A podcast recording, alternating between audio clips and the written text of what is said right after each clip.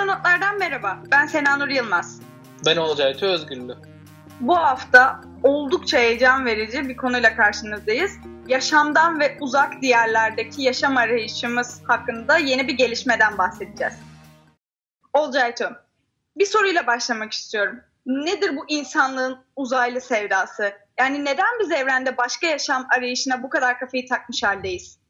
Bu takıntının sebebi aslında çok basit. E, o da bizim gen vuramadığımız merak duygumuz. Merak ediyoruz. Bizden başka canlılar var mı? Varsa neye benziyorlar? Nasıllar? Ne biçimdeler? Ama en çok merak ettiğimiz soru ise çok genel bir soru aslında. Neredeler? Bu sorunun cevabı bizim için gerçekten çok önemli. Çünkü basit bir matematik hesabıyla uzayda bizden başka yaşam olma ihtimalinin olmama ihtimalinden çok çok daha fazla olduğunu siz de anlayabilirsiniz. Bir dakika nasıl bir hesap bu? Yani basit dedin ama bana şu an çok fazla karmaşık geldi. Karmaşık sayılabilir ama birlikte üstesinden gelebiliriz. Önce bunu anlamamız için uzaydaki konumumuzu göz önüne alarak başlayalım. Kendi güneş sistemimizde dünya dahil 8 gezegen ve en az 5 tane cüce gezegen bulunuyor. Yani bir yıldızın etrafına dolanan en az 3 tane cisim var. İçinde bulunduğumuz Samanyolu Gökadası'nda ortalama ise 300 milyar tane yıldız olduğunu düşünüyoruz. Diyelim ki her yıldız sadece bir gezegene sahip olsun. O zaman sadece bizim galaksimizde bile 300 milyar gezegen olmuş oluyor. Gözlemleyebildiğimiz evrende 1-2 trilyon tane 50 ufaklı galaksi var.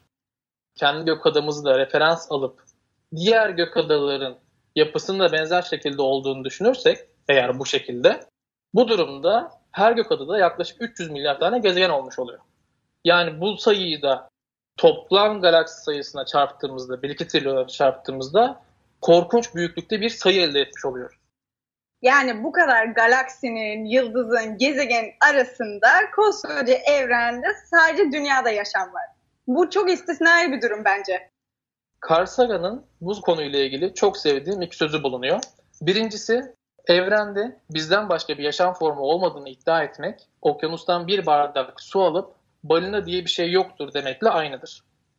Gerçekten çok güzel ve doğru bir söz. Bizim incelediğimiz evren, bu zamana kadar yapmış olduğumuz keşifler, insanlığın yapmış olduğu bütün gözlemler uçsuz bucaksız okyanusta alınmış bir bardak su kadar önemsiz aslında. Carl Sagan'ın e, beğendiğim diğer bir sözü ise mesaj kitabından, Türkçe'ye mesaj olarak uyarlanmış, kontak kitabından alınmış bir söz. Evren epeyce büyük bir yer. Eğer burada biz bir sevsek bu çok fena bir yer israfı olmuş olurdu. Hem kitabı hem de filmi kesinlikle okumanızı ve izlemenizi öneririm. Evet biraz uzun bir giriş oldu ama bu konu hakkında her söz edişimde, her cümleye başladığımda kendimi maalesef tutamıyorum. Olsun olsun alıştık artık senin uzaylı sevdana. Bu arada gerçekten Kontak filminden çok etkileyici sözler. Bu konuyla ilgili özellikle 90'lı yılların başından itibaren ciddi bir öte gezegen araştırmaları da yapıyoruz. Hatta bu konuda Başka Dünyalar Peşinde adlı yayınımızda da bahsetmiştik. Evet hatta o bölümü de ben hazırlamıştım. Peki şunu sormak istiyorum sana. Başka bir gezegende yaşamak için illa dünya benzeri bir gezegene mi ihtiyacımız var? Öyle bir şey mi aramamız gerekiyor? Yoksa dünyaya benzemeyen, ekstrem koşullara sahip gezegenlerde de yaşam arayabilir miyiz? Yaşamın koşulu nedir? Elbette elimizde yaşamın olduğu sadece bir tane örnek gezegenimiz var. O da bizim dünyamız. Bu yüzden ilk başta dünya benzeri gezegenler araştırmak ve onları keşfetmek bizim için daha önemli. Fakat burada atladığımız önemli bir nokta da olabilir. Bana yaşamın tanımını yapabilir misin senden rica etsem? Yaşamın tanımı. Tabii tabii üreme, büyüme, e, metabolizma aracılığıyla enerji kullanma, evrimsel adaptasyon ve hücreler ile anatominin düzenli bir yapısı yaşamı oluşturur diyebiliriz bence genel hatlarıyla. Çok doğru, harika. Gerçekten de öyle. Kurduğun cümlelerde ne bir eksik ne de bir fazla var. Fakat ne yazık ki astrobiyoloji kitabının yazarı ve aynı zamanda İngiliz gezegen bilimci ve astrobiyolog olan Profesör Doktor David Catling'e göre yaşamı bu şekilde tanımlamak birkaç nedenle eksik kalıyor. Birincisi bu söylediklerin yaşamın tanımı değil. Yaşamın ne yaptı? İkincisi ise yaşamın bu özelliklerinin çoğunun eşsiz ve kendine has olmaması aslında. Yani biz az önce yapmış olduğum tanımdaki yapıları cansız olan varlıklarda da görüyoruz. Cansız olan cisimlerde, nesnelerde de görüyoruz. Sadece canlılara ait özellikler değil bunlar. Mesela şöyle kısaca birkaç tane örnek vereyim. Yaşam hücrelerde olduğu gibi yapısal bir düzene sahip. Ama tuz kristalleri de öyle. Ya da başka bir örnek, bazı insanların çocuğu olmaz. Bu onların canlı olmadıkları anlamına mı geliyor? Tabii ki de hayır. Onlar da birer canlı. Büyüme ve gelişme canlı varlıklar için de geçerli. Fakat bir orman yangını da büyüyor. Yani bir yerde bir orman yangını başladığında o da büyüyor ve gelişiyor. O zaman ateşte, yangın da mı canlı? Ya da tüm canlılar belli bir şeyleri metabolize eder diyoruz. Evet bu da doğru. Bütün canlılar bir şeyleri metabolize ediyor. E bunu arabalar da yapıyor. Yakıtları kimyasal reaksiyonlar sonucunda hareket enerjisine dönüştürüyorlar. Yani Transformers gerçek mi? Ya da Transformers canlı mı? Canlılar çevreye tepki verir. Bu da çok doğru. Ama bunu buzdolabına yapıştırdığımız civa termometreler de yapıyor. O zaman termometreler de mi canlı? Evet ama yani sadece bunlar değil. Konunun daha fiziksel açıklamaları da var.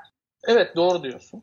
Bazı bilim insanları yaşamı termodinamik yani ısı ile enerjinin maddeyle olan ilişkisi aracılığıyla tanımlamaya çalışıyorlar. Hayatın özünün hücreler ve genetik materyal gibi istikrarlı yapılarla beraber istikrarlı beraberin dışında metabolik atıklar ve ısıyla üretilen entropinin varlığı olduğunu da ileri sürüyorlar. O zaman bence burada entropinin tanımını da yapmak gerekiyor şu an. Entropi aslında çok bilindiği gibi düzensiz olarak tanımlamak, kısa yoldan yanlış sonuca ulaşmak gibi bir şey oluyor. Çünkü entropi düzensizlik değildir.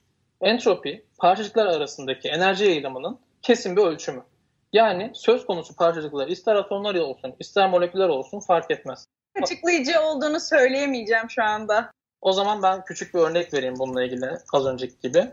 Belli bir yükseklikten yukarıdan yere doğru bıraktığım bir top düşün. Bu top zıpladıktan sonra duruyor.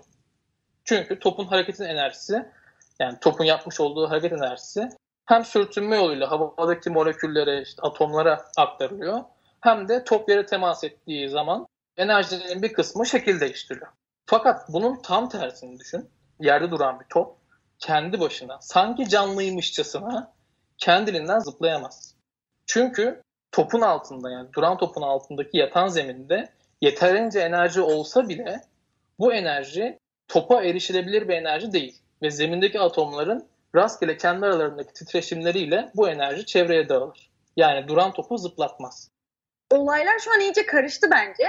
Şu an benim anlamadığım kısım şu. Yaşamın tanımı nedir? Biz canlıları cansızlardan ayıran şey nedir?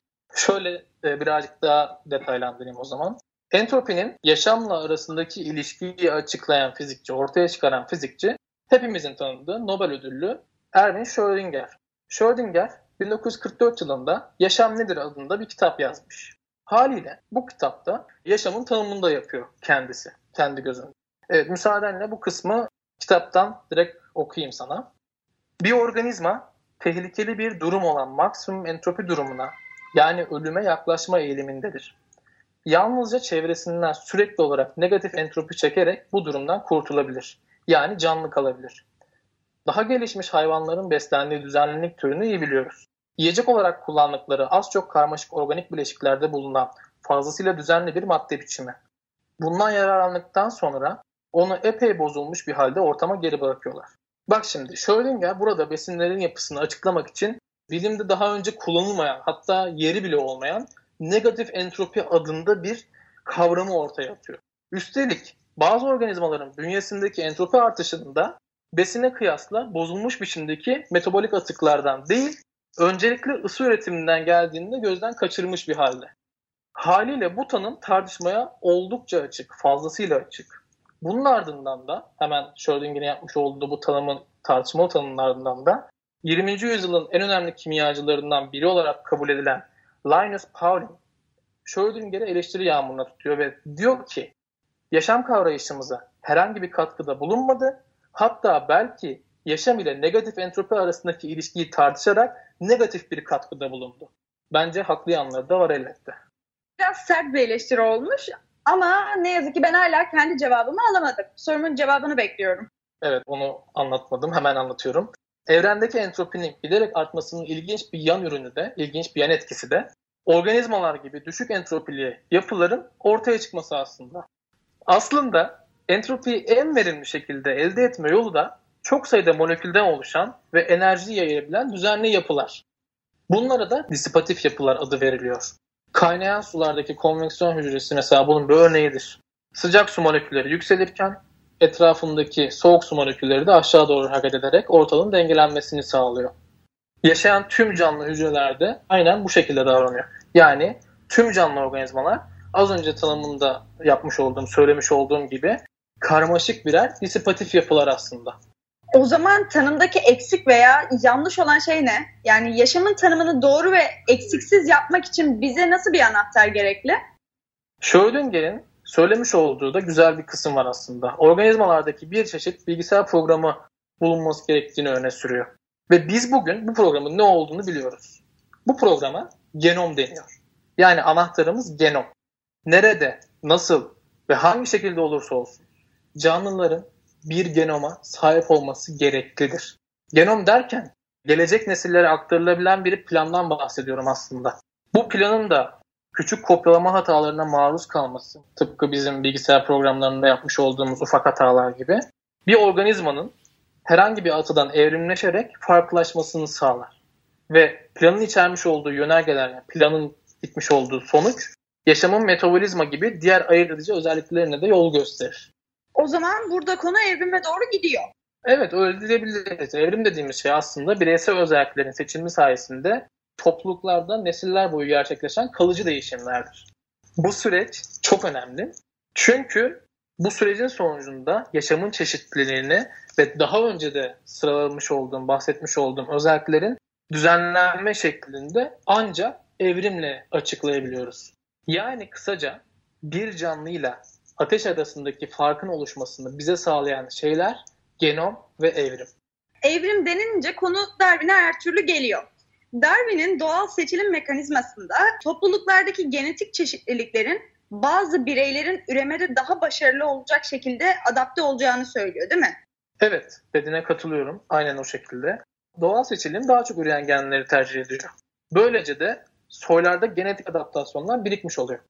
Bu nedenle evrim merkezliliğinin farkında olan astrobiyologlar, bilim insanları yaşamı genelde Darwinci anlamda evrim geçirebilen ve kendini sürdürebilen kimyasal sistem olarak tanımlar. Fakat ne yazık ki yaşamın oluşumunu görmek için bir tane deney tasarlayacak olsak bu tanım bize yardımcı olmuyor.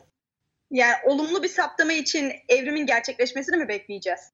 O yüzden bu tanım bize yardımcı olmuyor. Çünkü biz deney düzeneyi hazırladığımız zaman kendi kendine orada bir canlının evrim geçirmesini beklememiz için oldukça uzun bir süre beklememiz gerekir. Bu yüzden daha iyi ve daha doğru bir tanımı ancak şu şekilde yapabiliriz. Yaşam kendi kendini sürdürebilen, genom içeren bir kimyasal sistemdir ve bu karakteristikleri evrim yoluyla geliştirmiştir.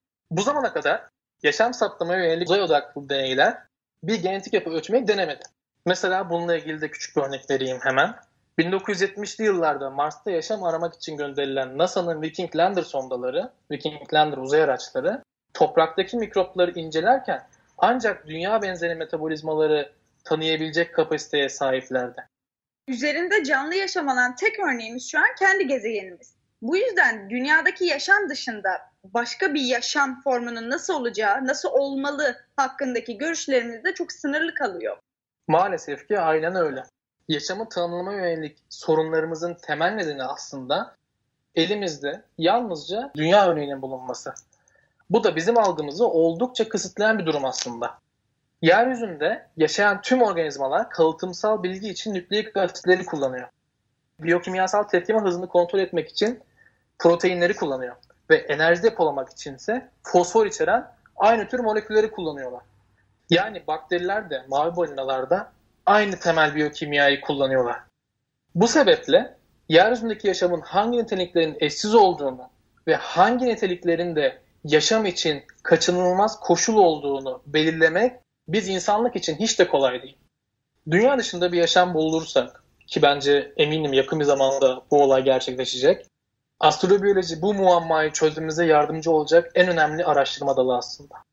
Astrobiyolojinin önemi gitgide artıyor ya aslında önemliydi ama öz eleştiri yapmak gerek burada. Biz daha yeni fark ediyoruz. Neyse lafı çok uzatmayayım. Yayının başında uzak diyarlardaki yaşam arayışımız hakkında yeni bir gelişmeden söz edeceğimizi söylemiştik. Gelişmeyi anlamak için bu kadar temel yeter. Yani çok fazla oldu. Şu gelişmeden biraz söz edelim artık. Evet lafı uzatmayalım diyorsun ama laf uzayacak kadar uzadı bence. Asıl anlatmak istediğim yeni bir araştırma, yeni bir makale sonucuydu benim. Bu yayınımızın temelinde. Şimdi bahsedeceğim bir makale var, bir çalışma var. Yeni yapılan bir araştırma. Tozlu ve yabancı öte gezegenlerin, yani bizim güneş sistemimizin dışında bulunan gezegenlerin yaşamı barındırma ihtimali umudumuzdan çok daha yüksek olabileceğini bize gösteren bir araştırma. Diğer gezegenlerin yaşama elverişli olup olmadığını araştıran bilim insanları gezegenin yüzey sıcaklığı ve sahip olduğu kompozisyon yani içermiş olduğu madde de dahil olmak üzere bir dizi değişkene bakıyorlar temelde. Gezegen kayalık mı yoksa bir gaz devi mi? Yani tamamen gazdan mı oluşuyor? Yüzey sıcaklığı çok aşırı değerlerde mi? Çok yüksek mi? Çok düşük mü? Yoksa dünya gibi ortalama bir sıcaklık değerine mi sahip? Yani kısacası suyun sıvı halde bulunmasına imkan verecek bir değeri mi sahip değil mi? Ona bakıyorlar. Ama burada da fark etmiş olabileceğin gibi temelde yine dünya benzeri özelliklerin ön plana konduğu kriterleri inceliyorlar. Ancak çıkan bu yeni makalede bilim insanları bir öte gezegende yaşamın var olup olamayacağını gösterebilecek ve genellikle gözden kaçan tamamen farklı bir değişken olan tozu araştırmaya başlamış. Evet bildiğimiz tozu. Ben mi yanlış anlıyorum ya? Ne demek tozu araştırıyorlar? Toz zaten her yerde bulunan bir şey. Yani yaşamın varlığıyla tozun varlığı nasıl ilişkilendiriliyor? Tozun aslında Dünya ve Mars ikliminde rol oynayan önemli bir etken olduğunu bilim insanları yıllardır biliyorlar. Bunun farkındalar. İngiltere'deki Exeter Üniversitesi Meteoroloji Ofisi ve İngiltere'nin Norwich kentindeki East Anglia Üniversitesi'nin araştırmacıları yapmış oldukları yeni araştırmada atmosferlerinde bol miktarda mineral tozu bulunduran gezegenlerin yıldızlarından yaşanabilir mesafede uzaklıkta olduklarını yani ne çok sıcak ne de çok soğuk sayılabilecek bir mesafede yaşanabilir bölgede olduklarını bize söylüyor. Bu da bize yaşamı barındırabilecek öte gezegen arayışımız için daha geniş bir aralık sunuyor. Yani ben doğru mu anladım? Atmosferlerinde mineral tozu barındıran gezegenler yaşam barındırabilme açısından yıldızlardan uygun uzaklıkta bulunuyorlar. Evet tam olarak da öyle. Bu mesafeye biz yaşanabilir bölge diyoruz. Bu çalışmada araştırmacılar kendi güneşimizden daha küçük ve soğuk olan yıldızları yani cüce yıldızları ele almışlar. Ve bu yıldızların gezegenlerine bakmışlar. Bu cüce yıldızların çevresinde dolanan gezegenlerin kendi etraflarına dönme süreleriyle yıldız etrafına dolanma süreleri aynı oluyor. Tıpkı ayda olduğu gibi yani. Bu gezegenlerin de bir tarafı sürekli güneşe bakıyor, bir tarafı da sürekli geceyi yaşıyor. Bir dizi karasal gezegen simülasyonun ardından ve bu simülasyonların iklim modellerini uyguladıkları zaman görmüşler ki gezegenin atmosferinde bol miktarda mineral tozu varsa bu tozun gezegenin sıcak gündüz tarafını soğuttuğunu ve soğuk gece tarafını da ısıttığını keşfetmişler. Gerçekten çok enteresan bir sonuç aslında. Yani Ay dünya ikilesinde gördüğümüz gibi dönme dolanma kitlenmesine sahip gezegenleri bir tarafı yanarken diğer tarafı donuyorsa gezegenin sıcaklığı yaşam için elverişli olmaz diyelemek hiç doğru olmaz. Evet aslında Dünya ve Mars'ta da toz fırtınaları gezegenin yüzey sıcaklığında etkili olan bir faktör. Ama ne Dünya'da ne de Mars'ta bu eş dönme özelliği yok, bulunmuyor. Bununla birlikte toz bazı gezegenlerin yaşanabilir olup olmadığını belirlemede önemli bir faktör olsa da aslında gezegendeki tozun varlığı bu gezegenlerin yüzey koşullarına dair detaylı bilgi elde etmemizi de engelleyen önemli bir faktör. Ya bunun bir örneğini Mars'taki mevsimsel toz fırtınalarında da görebiliyoruz. Bu fırtınalar şiddetlendiği zaman yüzeyi görmemizi engelleyen uzun süreli bir problem oluşturabiliyor.